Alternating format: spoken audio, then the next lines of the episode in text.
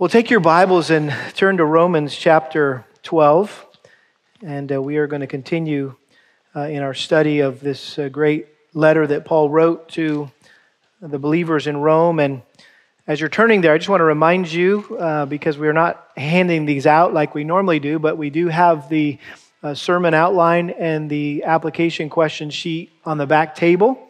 And so if you missed uh, that coming in the doors, feel free to hop up right now and you can go grab one of these. It would help you probably follow along uh, and be a better listener and a better learner. And then the backside is to help you be a better applier of Scripture, right? Not just a, a hearer of the word, but a doer of the word. So that's why we have these application questions to make sure you don't, the sermon doesn't, doesn't just go in one ear and out the other. Uh, kind of forces you to grapple with what you heard and uh, do something about it. So, encourage you to get in the habit of picking these up when you walk in uh, uh, on Sunday mornings. Also, uh, I just want to commend the children. Uh, you guys did a great job last week, and uh, you're doing a great job this morning. And uh, we have something special for you in the back as well. If you weren't aware, we have these little children's sermon notes, and all it is is a big old box. Not a whole lot of words. And uh, this is uh, just a, a, fun way for you to engage in the message. Uh, we know it's a little more challenging when you're young, and we kind of took away your children's church for the time being. And uh, so you're here with us um, in, in Big Church. And so I want to encourage you if you don't have one of these, and if your mom and dad let you, you can run in the back and grab yourself a, a copy of this. And basically, what it is, is that you can draw a picture of the sermon. And uh, I heard this from another pastor years ago, and I thought that's brilliant. And rather than, you know, kids come to church typically with something to do and they sit there and they, at least when I was a kid, I had all sorts of stuff. My mom brought crayons and pencils and coloring books and doing all sorts of stuff during the message and, and uh, to keep me preoccupied, to keep me from, you know, being a distraction. But unbeknownst to my parents and, and even to myself, that we were training me uh, to tune out the sermon because I wasn't listening to the sermon. I was just into whatever I was drawing, right? My army men or, you know, superheroes or whatever I was drawing. Whereas if you say, hey, no, listen, kids, I know you like to draw. Um, so, hey, just listen to the sermon and draw a picture of whatever comes into your mind based on what you hear uh, from God's word. And uh, I think it's a way that you can still do what you enjoy doing uh, but you can learn how to tune in to the message at the same time and uh, to uh, learn how to, to um, simplify a message and apply a message even in your younger, day, younger years. So I want to encourage you to get in the habit of using this little sermon sheet. And Sam, thank you for, again for uh, copying these and making them available for us uh, this morning. Well, we're in Romans chapter 12, and uh, we just completed last week as we returned to our study, and it just was a very providential passage for us. Uh, Romans chapter 12, uh, verses uh, 9 through 13 which says, Let love be without hypocrisy, abhor what is evil, cling to what is good, be devoted to one another in brotherly love, give preference to one another in love, not lagging behind in diligence, fervent in spirit, serving the Lord, rejoicing in hope, persevering in tribulation, devoted to prayer, contributing to the needs of the saints, practicing hospitality. And we're like, uh, there's these rapid fire commands we're trying to keep up with Paul as he's just firing these things off. And, uh, we basically said this is just a list of ways to love one another. And all of these things are what it means and what it looks like uh, to love one another. Well, every so often, as we're going through a book of the Bible together, we come across a verse or a phrase or even a word that seems to warrant special attention or extra exposition. Sometimes it's the weightiness of the subject, it's extremely important, or it's the timeliness of the subject, it's, it's extremely relevant, uh, or its usefulness, um, it's extremely practical. Uh, that uh, it just kind of compels me to stop and pull the parking brake, if you will, and sit there for a little bit and drill down deeper into that uh, particular subject. For instance, you may remember when we were studying through the Gospel of John, we stopped and zeroed in on that phrase, it is finished, which is one of the most remarkable uh, memorable statements that Jesus made on the cross that's just loaded with meaning. And we know it's the, the Greek word tetelestai, right? And um, all I know that um, weeks later, I had guys coming back in um, after hearing that message, having tetelestai tattooed on their arm. And I'm like, hey, in this generation, you know, if that's uh, an indication that people are listening to the sermons and getting excited about what they're hearing. they're wanting to tat, tat up their bodies with tetelestai. I'm like, hey, all right, then.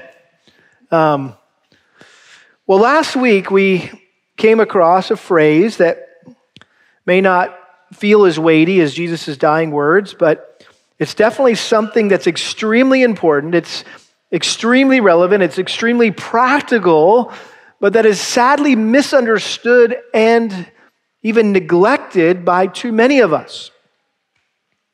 And what I'm referring to is the, the unremarkable, easily overlooked phrase practicing hospitality.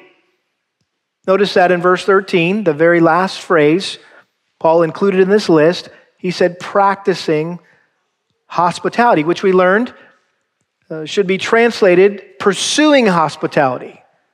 The word practicing there, dioko, uh, in, in the Greek means to hunt or to chase after.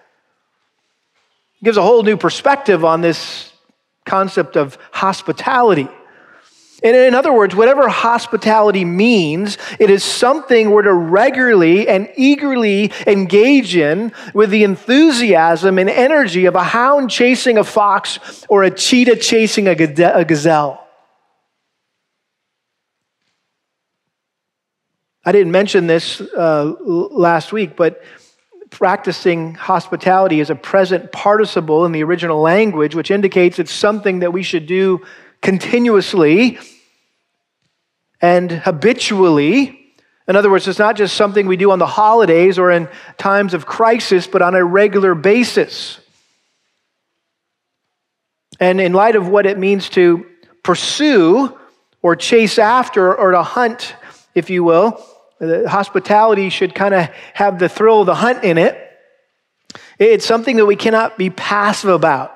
We must be proactively and aggressively pursuing hospitality out of love for God and love for others. Hospitality is something that we should include in our ordinary, everyday routines. It needs to become a way of life. Hospitality is one of the most practical ways to build closer relationships with other people in our church and one of the most effective tools to, to build bridges to people in our community for the sake of the gospel. Hospitality is a, a Christian virtue that is both commanded and commended throughout Scripture and can be one of the most thrilling things that we will ever do. That's why I don't want to just breeze over this phrase as we work our way through the book of Romans or let it get lost in this long list of ways we're to love one another. Because this simple phrase, I believe, has the potential to radically transform our church and our community. And so this morning, I want to make sure we all have a, a proper understanding of what hospitality means and what it looks like, and encourage us and challenge us to either get into the habit or maintain the habit of practicing hospitality. We're all at different places, right, in our spiritual growth and development. Uh, some of us are, are well down the road when it comes down when it comes to practicing hospitality. Um, this is maybe a message to you that's just, hey, excel still more. But others of you may be newer to the faith or maybe never drilled down into this subject of hospitality, and this is something that really has never been a part of your life. And uh, hopefully, from this day forward, it will become a regular part of your life. I'm curious, how many of you have ever heard an entire sermon on the subject of hospitality? Raise your hand. Okay, one, two, three, just a handful. Okay, so that, what that means is the majority of us have never really sat under the teaching of God's word in regards to the subject of hospitality. You may have read a book or two about it, but never heard a sermon. So, to begin, my question for you is what comes into your mind when you think of hospitality? Just think for a second. When you think of the word hospitality, what are some things that come into your mind? Martha Stewart? Um, Julia Childs, for, that's the older generation. The pioneer woman is the newer generation, right? Um, or, or just maybe women in general that might come into guys are sitting there. Oh, yeah, I think of my wife. You know, it's like, it's not even on my radar. That's, that's why I have a wife. That's, that's her job, right? Um, it's interesting that the majority of the books that I looked into um, and, and uh, even acquired uh, to do some research on this subject, the majority of them were written by women for women. Interesting. Books on hospitality out there in the Christian market, Christian books written, uh, written by women for women. You may think about gorgeous homes or gourmet meals, guest bedrooms, entertaining friends and relatives on special occasions. You might think of the hospitality industry, which has been in the news a lot, right? That they are taking a huge hit right now hotels, resorts, uh, restaurants, cruise lines. Our son just, uh, our oldest son Zach, just graduated from University of Houston with a hospitality degree. Uh, he's in a he's in a not the best place, right? The best time to be finding a job in the hospitality industry. Um, but that's what some people think about hospitality. It's all about food and lodging. Well, if that's all that comes to mind when you think of hospitality, then I would submit to you that you have a shallow, limited grasp of this vital subject. And even though God intended hospitality to be an essential part of our lives as Christians, many of us fail to practice it, and we make excuses for why we don't serve fellow believers and engage unbelievers through biblical hospitality. Years ago, I read a book uh, by Alexander Strauch, who is a pastor elder of a church up in Colorado. And uh, he's authored many very helpful books for the church. But uh, this little book would be easily overlooked. Um, in fact, it, the, the uh, title didn't catch me on the bookshelf, but uh, I was encouraged to buy it and read it. And it's called The Hospitality Commands Building Loving Christian Community, Building Bridges to Friends and Neighbors. And I read this probably 25 years ago, and it's uh, sat on my shelf. And uh, the Lord brought it to my mind as I was reading ahead in Romans and thinking about uh, what the messages would be looking like in the future. And I thought I saw that phrase, practicing hospitality. I remember this book, and I thought, you know what? I think I'm going to preach a message about hospitality uh, when we get there, just, just all by itself. And so I appreciate what Strauch says in this book and I quote, he says, I am convinced that only by studying the living, breathing, life changing Word of God can we find hope for overcoming our fears, excuses, and apathy regarding hospitality. Only the power of the Word and the Spirit can convince us that hospitality is to be an essential part of healthy Christian living and can move us to act. And so let's consider this subject this morning. I've broken up the subject of hospitality into two parts. Uh, first of all, we're going to look at the biblical explanation of hospitality. And then, secondly, we're going to look at the practical execution of hospitality. In other words, what is it? And then how to do it. Okay? So let's look first of all at the biblical explanation of hospitality. And I want to again, look at two points underneath this. We're going to see hospitality defined, and then we're going to see hospitality demonstrated or displayed. Okay? So we're here in Romans chapter 12, verse 13, and this is our starting point. And it simply says, practicing hospitality. And we learned last week that the Greek word for hospitality is philoxenia, which is a combination of two words, and we we know the first one, philos, love, and xenia is the word for stranger or foreigner. And so hospitality literally means to love strangers or a love of strangers and implies that we welcome and befriend people we don't know. And not just people we don't know. Ready for this? People who aren't like us. People who don't believe like us, think like us, talk like us, act like us, or look like us. I mean, let's just be honest. We typically pre- prefer to be around people who are like us. Is that just me? No, I think that's pretty much human nature. We like to be around and hang out with people who look like us, who act like us, who talk like us, they think like us, they believe like us. Why? Because it makes us feel what? Comfortable. We're comfortable around people. It's convenient to be around people who are like us.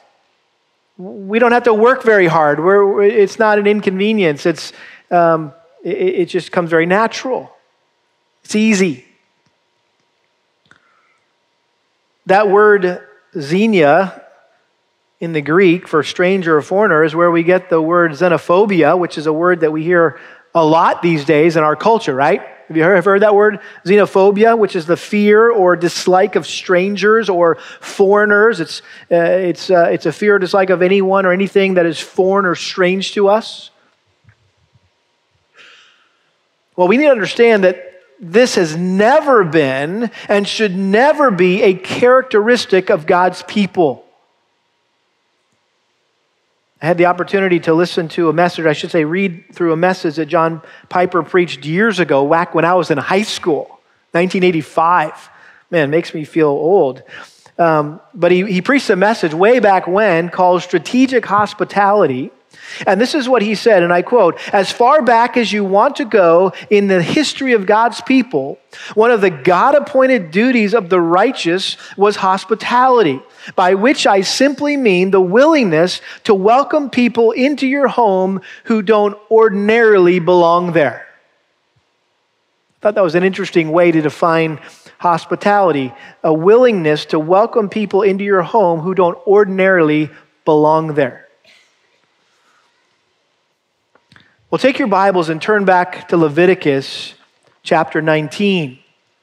And today might feel a little bit more like a Bible study than a, than a sermon because I'm going to invite you to look at passages uh, all over the scriptures, but I just want you to see uh, what the Bible says with your own eyes and hear with your own ears uh, this, about this subject uh, of hospitality. And back in Leviticus 19,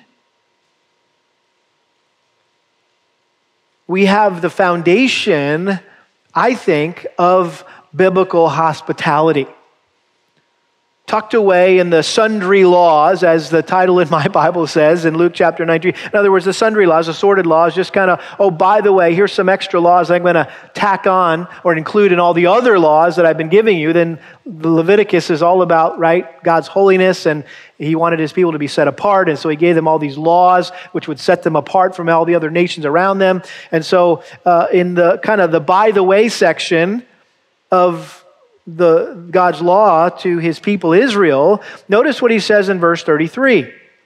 This is Leviticus 19 33.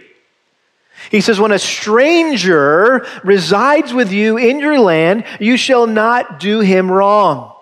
The stranger who resides with you shall be to you as the native among you, and you shall love him as yourself. What did we say hospitality was? Literally translated, the love of strangers. And so he's telling his people that you shall love the stranger as yourself. But notice the reason. For, he says, here's the reason why. For, because you were aliens or strangers in the land of Egypt, I am the Lord your God. Did you catch that? This is profound to me, anyway. It may not be as profound to you as it, it was to me, just looking into this and trying to get my mind around what in the world was God saying here. But the reason that God wanted his people to lovingly welcome and kindly take in and generously care and provide for strangers is because they were once strangers themselves.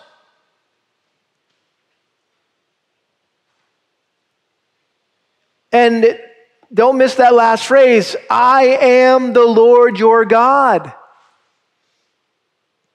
In other words, I am the one who loved you when you were a stranger. God is by nature a hospitable God. And God commanded his people to be hospitable based on who he is. God has reached out, or God reached out, I should say, to the nation of Israel in love and rescued them from slavery in Egypt and brought them into a land flowing with milk and honey, which simply served as a picture of how God reaches out and rescues and welcomes into his heavenly home all those who trust in his son Jesus for salvation from their sin. So you could say this that salvation is essentially God showing hospitality to sinners. You good with that? That's what salvation is. It's God showing hospitality to sinners. And so if you're a Christian in here, right, if you have repented of your sin and you've trusted Jesus Christ as your Lord and Savior, uh, you're trusting Him alone for your salvation, then guess what? You are a recipient of God's hospitality. Now turn back to the New Testament.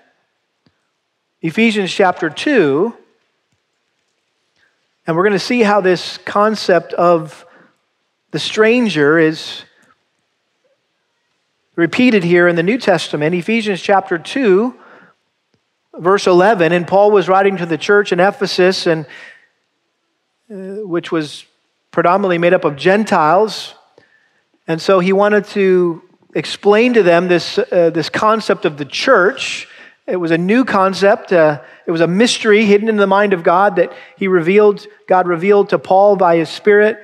And, uh, and it, he gave Paul the responsibility to explain it to the, the people that he ministered to. And so here he was describing the, the mystery of the church. Ephesians 2.11 Therefore, remember that formerly you, the Gentiles in the flesh, who are called uncircumcision by the so called circumcision, that would be the Jews, which is performed in the flesh by human hands, remember that you were at the t- same time, or at that time, excuse me, separate from Christ, excluded from the commonwealth of Israel, and what?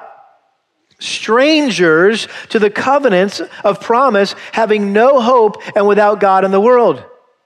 But now, in Christ Jesus, you who formerly were far off have been brought near by the blood of Christ. And then he goes on in verse 19 to summarize what he's saying here. So then, you are no longer what? Strangers and aliens, but you are fellow citizens with the saints and are of God's what? Household.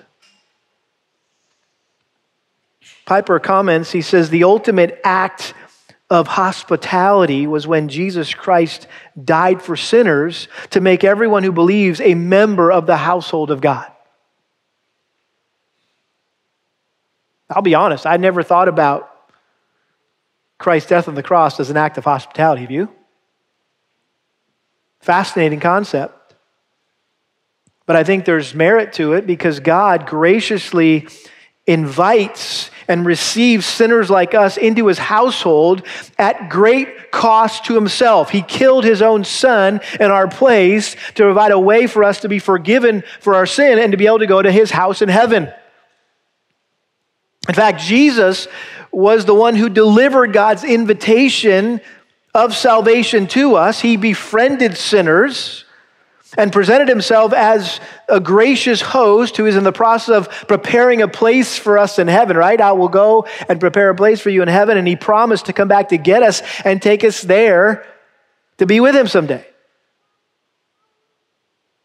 And so, as God's children who are waiting for the marriage supper of the Lamb, the ultimate dinner party, we should be the most hospitable people on the planet. Why? Because we understand what it's like to be lovingly pursued and graciously welcomed into God's household. Bottom line, a hospitable God should have hospitable children. Agree? A hospitable God should have hospitable children. And so, by being hospitable, we're simply reflecting the character of our Father God. And hospitality is really just an extension or an overflow of His hospitality to us. It, it, it, he's, he's shown hospitality to us, and to, to, the, to, the, to the extent where there's just so much hospitality, it's just, it's just overflowing and it's spilling out to others around us.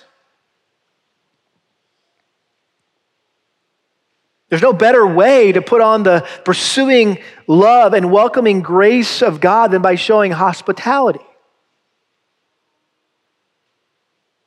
And so, all that to say, the, the ultimate motivation for us to practice hospitality is the fact that God loved and received us when we were strangers, and therefore we should love and receive strangers ourselves. Amen? Remembering that we owe our life to an act of God's hospitality fosters a joyful readiness in our hearts to show hospitality to others, which ultimately brings glory to God. Back in Romans, chapter 15, verse 7, Paul says, Therefore, accept one another. Or I think the ESV says, Therefore, welcome one another, just as Christ also accepted or welcomed us to the glory of God. I love that. Accept or welcome one another, just as Christ also accepted or welcomed us to the glory of God. Showing hospitality glorifies God. It ultimately brings glory to Him, not us. Not, oh, wow, what a beautiful house. Oh, wow, what beautiful china. Oh, wow, what wonderful, wonderful food. Oh, wow, what a, whatever you're impressed by and people are commending you for uh, how hospitable you were, right? And you get a attaboy, a pat on your back, and it's not about you. It's not about us. It's ultimately not, we don't do this to bring glory to ourselves, but to bring glory to God.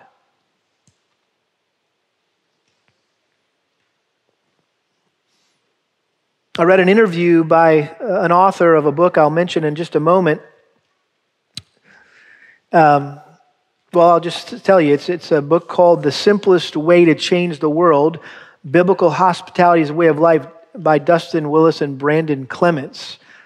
And uh, I want to talk a little bit more about that later. But one of the authors, Brandon Clements, said this in an interview. He said, quote, ultimately, seeing the character of God as a hospitable God changed me.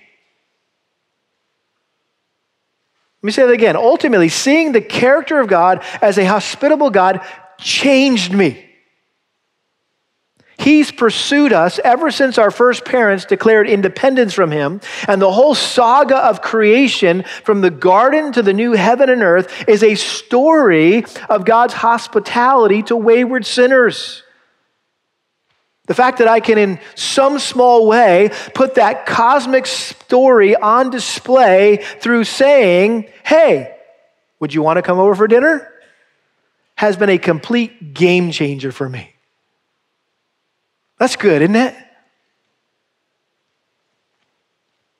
Hopefully, this message will be a game changer for all of us.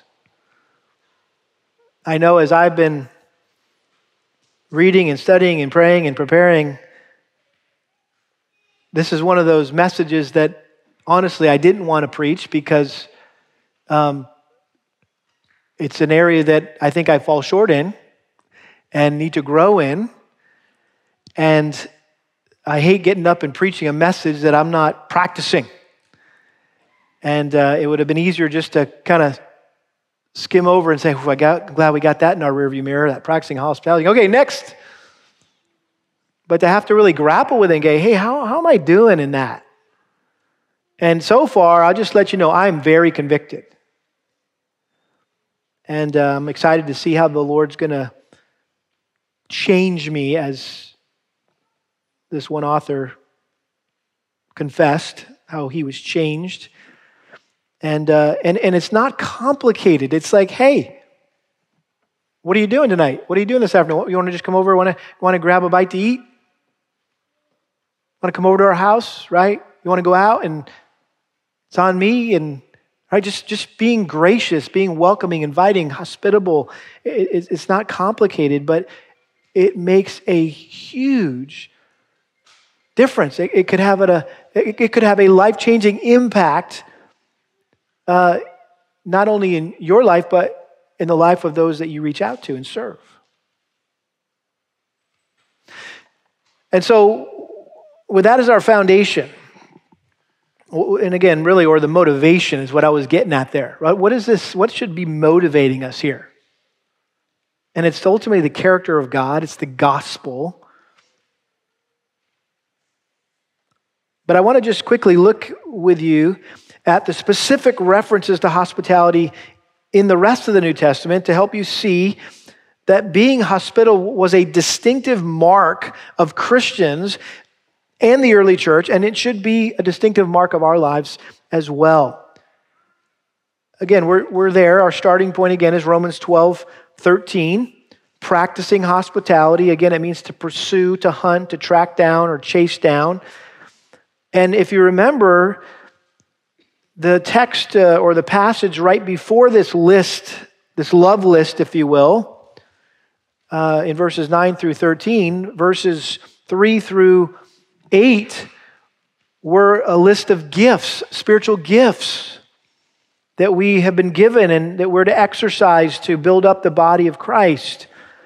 And uh, it's just it's interesting that that while the instruction on hospitality in the New Testament is given in close proximity to the instruction on spiritual gifts, we see it here in Romans 12. We're going to see it here in just a moment in 1 Peter 4 it's right next door to the spiritual gift teaching. it's not in the context of spiritual gifts, it's in the context of love. In other words, hospitality is not a gift.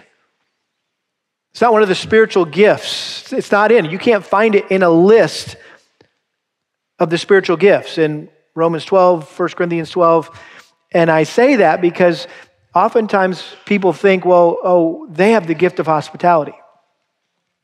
Or I have the gift of hospitality and, and I don't. And so I'll let those people with the gift of hospitality, like I will uh, with uh, those that with the gift of teaching or you know the gift of giving, I'll let them do their thing and I'll just do my thing. Know, you can't get off that easy, okay? Hospitality is not a spiritual gift, it is a command. It is a command. It isn't something that God gifted certain Christians to do. God has called every Christian to be hospitable. And in particular, he called church leaders to be hospitable. Look at 1 Timothy chapter 3. 1 Timothy chapter 3. Paul calls out the leaders here uh, by way of providing a list of qualifications for, for those men who um, would serve in the role of an overseer, a pastor, an elder. So there's a list here in 1 Timothy 3. There's also a list in Titus chapter 1. And in both lists, Paul includes the word hospitable. Notice 1 Timothy chapter 3, verse 10. By the way, um, an overseer then must be above reproach, the husband of one wife. Um, it even says in verse 1 if any man aspires. So, just the whole idea of hospitality is a girl thing? No, it's a guy thing. In fact, because pastors and elders are supposed to be guys. And so he says, okay, an overseer must be above reproach, the husband of one wife, temperate, prudent, respectable, and here it is, hospitable. Again, in Titus chapter 1, verse 8, the overseer must be above reproach. As God's steward, not self willed, not quick tempered, not addicted to wine, not pugnacious, not fond of sort of gain, but hospitable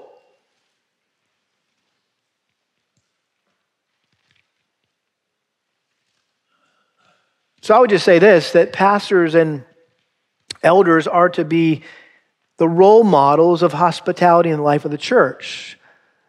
1 Peter chapter 5 verse 3 it says that we are to serve as examples to the flock elders or pastors are serve as examples not lording it over people but but leading by their example and so the pastors the elders set the tone for how the rest of the church engages with those inside and outside the church. In fact, in 1 Timothy 3, if you're still there, verse 7, it says an elder must have a good reputation with those outside the church.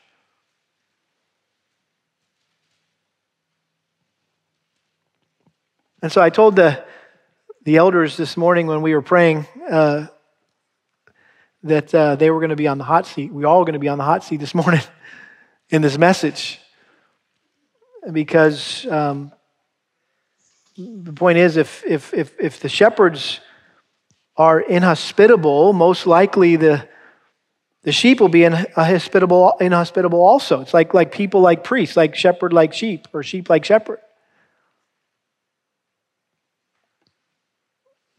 And so this is a good reminder for me. This is a good reminder for our, our uh, the other my, my fellow elders and fellow pastors that that um, being a pastor, uh, uh, being an elder, being a shepherd involves not just sharing the gospel, but our very lives with people.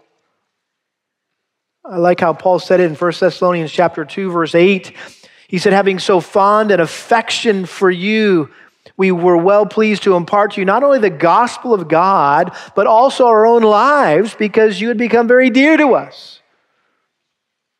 In other words, Paul said, listen, I loved you so much. I, I just, uh, I just couldn't just keep you at arm's length up here and kind of stay, keep you, keep a distance between, you know, use the pulpit to keep a distance between us.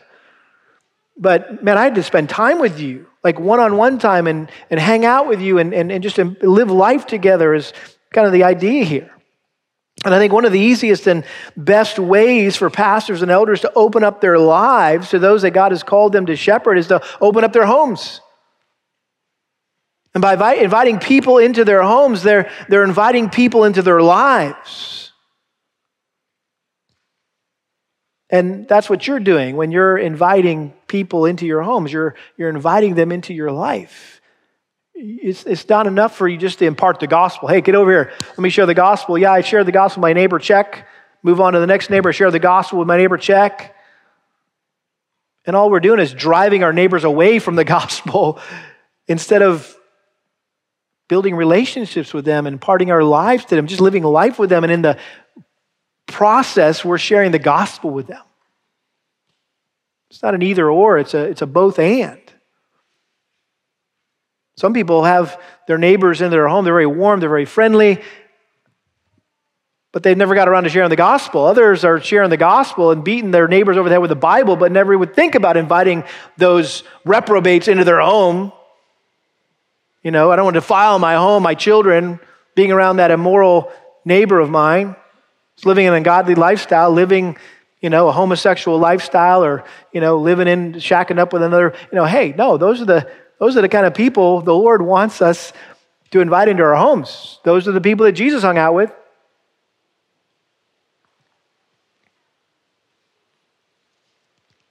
Moving on here, how about 1 Timothy 5 9? In the teaching or Paul's instruction to Timothy on widows, 1 Timothy chapter 5 verse 9, he says a widow is to be put on the list only if she's not less than 60 years old uh, this was, um, he was saying, hey, this, this is um, uh, not every wood, uh, not every widow is the church's responsibility per se, uh, unless they meet certain qualifications. So if you want to get on the widow's list where you're going to be cared for and provided for by the church, um, you can't be less than 60 years old, having been the wife of one man, having a reputation for, for, good works, and here's kind of a list of qualifications. And if she has brought up children, if she has shown hospitality to strangers, interesting.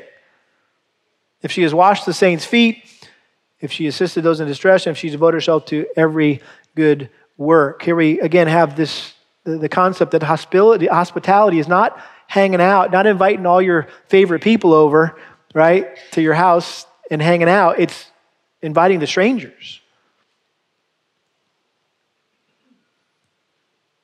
What I think, what I find interesting about this particular passage is that widows are those who should be served and cared for by the rest of the body, right?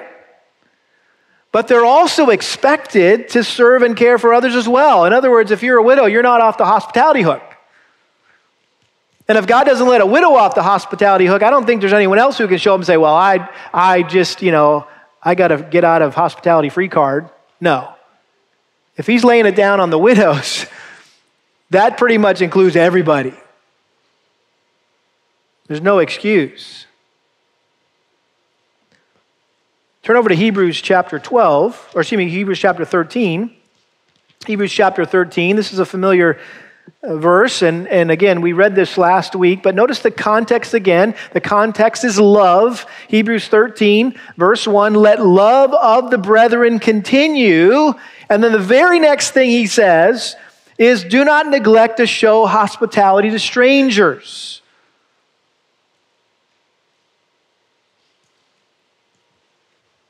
So here he's addressing all believers here, the writer of Hebrews, all believers. So all believers uh, are to be hospitable. But notice hospitality is a tangible expression of love. I mean, it's a, it's a very tangible expression of love for the brethren. So he says, Don't neglect to show hospitality to strangers, for by this, some have entertained angels without knowing it. And of course, the, the Hebrews, that the Jewish believers that this letter was addressed to, they were very familiar with the Old Testament, and there's lots of examples, as we're going to see just in a moment, of, of people who entertained strangers. They showed hospitality to strangers, and they ended up being, or ended up being angels. And so, hospitality is not only a, a, a, very tangible expression of love, but it often results in unexpected blessings and rewards.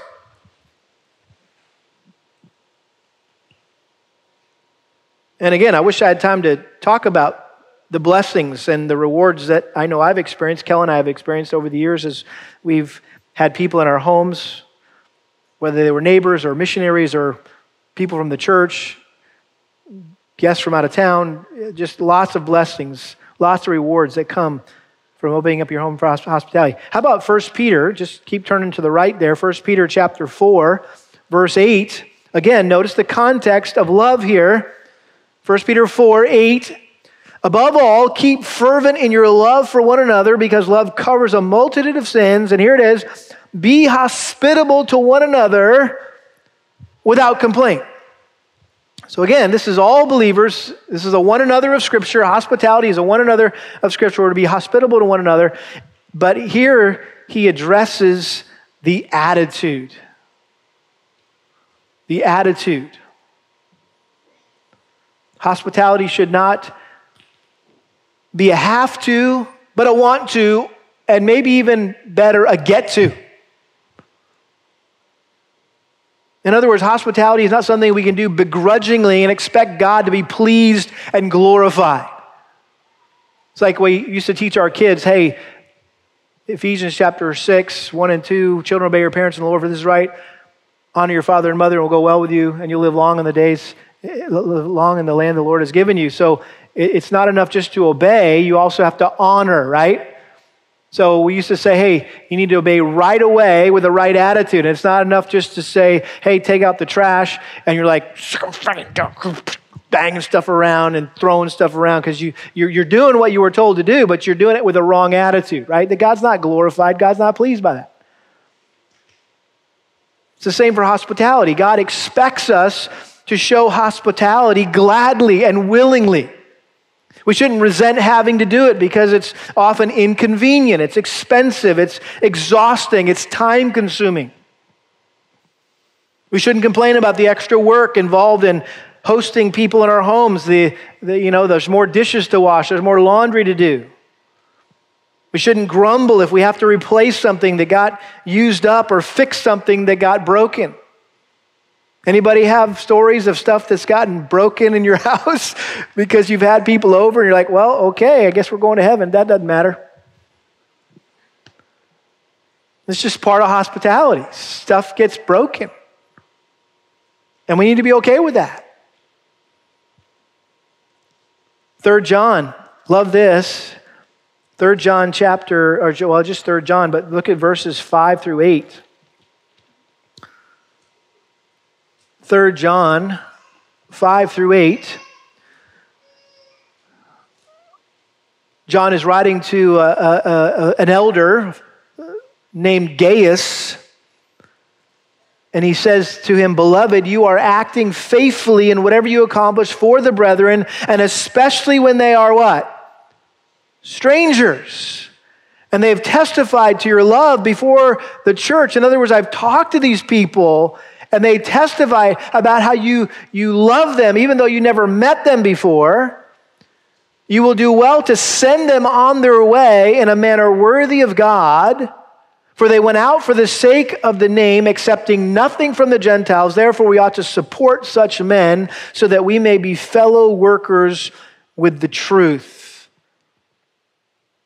Here, John is referring to our responsibility, our privilege, the opportunity to host missionaries or itinerant preachers. And in the NIV, verse 8 reads, We ought to show hospitality to such people.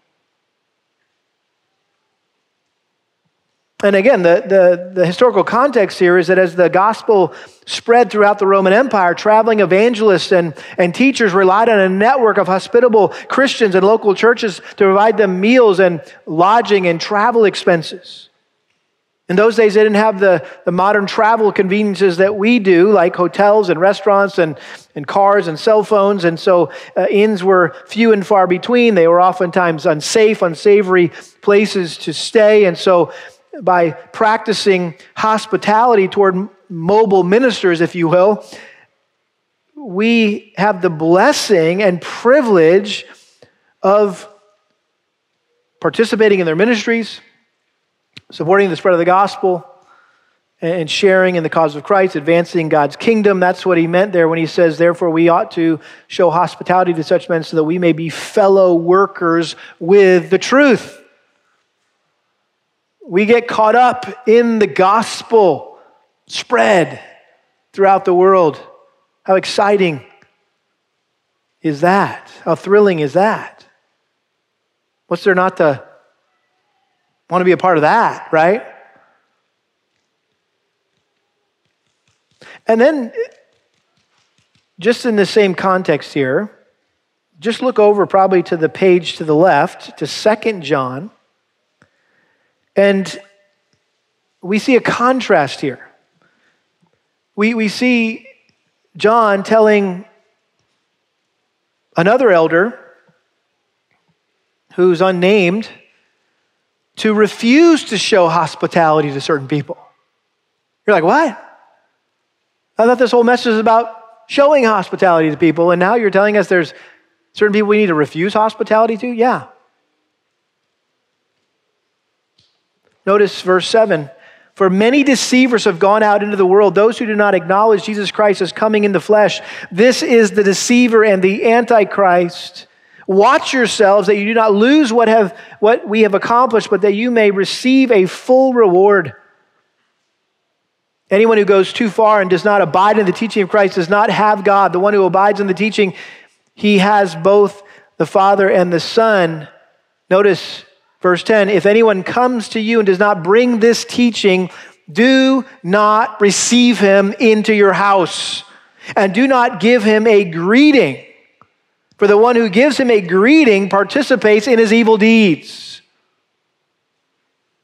So, this may sound strange in contrast to everything we've been uh, learning so far, but the Bible forbids us from showing hospitality to particular people, namely false teachers, and as we're going to see in a second, unrepentant believers or so called believers. Here, John wasn't referring to people who, we, who maybe we disagree with things on secondary matters, right? He's talking about those people who deny and undermine the essential truths of Christianity, like the deity of Christ, for example. And he says we shouldn't support these heretics in any way. We shouldn't even say hi to them. We shouldn't even shake their hand. Don't greet them. Because if we show hospitality to them, we, we help spread their bad theology and we give the impression that we support what they believe and teach. So we're to disassociate ourselves from false teachers, but also from professing believers who are living in open and unrepentant sin. And just quickly turn here and we'll, we'll wrap up for now with this passage, 1 Corinthians chapter 5 1 Corinthians chapter 5 verse 9, I wrote to you in my letter not to associate with immoral people. There was a situation in the church in Corinth, uh, uh, some immoral uh, situation, and uh, they were not dealing with it. They weren't addressing it. Um, and so he said, Hey, I, I, I wrote to you not to associate with immoral people. I did not at all mean with the immoral people of this world or with covetous or swindlers or with idolaters, for then you would have to go out of the world. In other words, there's no, it's impossible not to uh, disassociate yourself, right, with immoral people as long as we're living on this planet. He said, actually, verse 11, I wrote to you to not associate with so called, with any so called brother if he's an immoral person, a covetous or idolater or reviler or drunkard or swindler, not even to eat with such a one. For what I have to do, what have, what have I to do with judging outsiders? Do you not judge those who are within the church, but those who are outside God judges? Remove the wicked man from among yourselves. Paul's point is if someone claims to be a Christian but is unwilling to repent of some sin in their life, we shouldn't act like everything's okay and invite them over or out for a meal. Sharing a meal together is a sweet sign of fellowship. It's, but sin breaks the bond of fellowship with God and with, with fellow believers. And so, in heartbreaking situations like this, we cannot simply maintain a business as usual approach. And so that's why Paul instructed us to refuse hospitality to so called Christians who refuse to repent.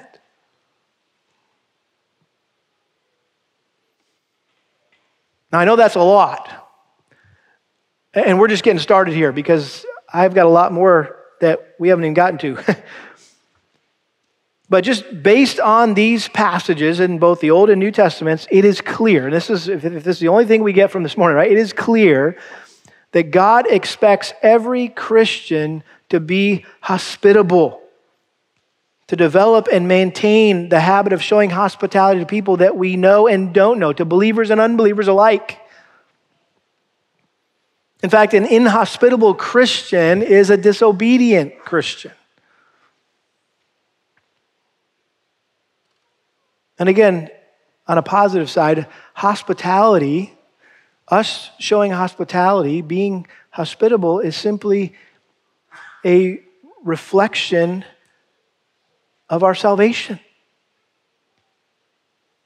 That we get it. It's like forgiveness, right? It's, it's, a, it's an oxymoron, a, an unforgiving Christian. That's an oxymoron. An inhospitable Christian, it's an oxymoron, right? We have been forgiven more than anyone.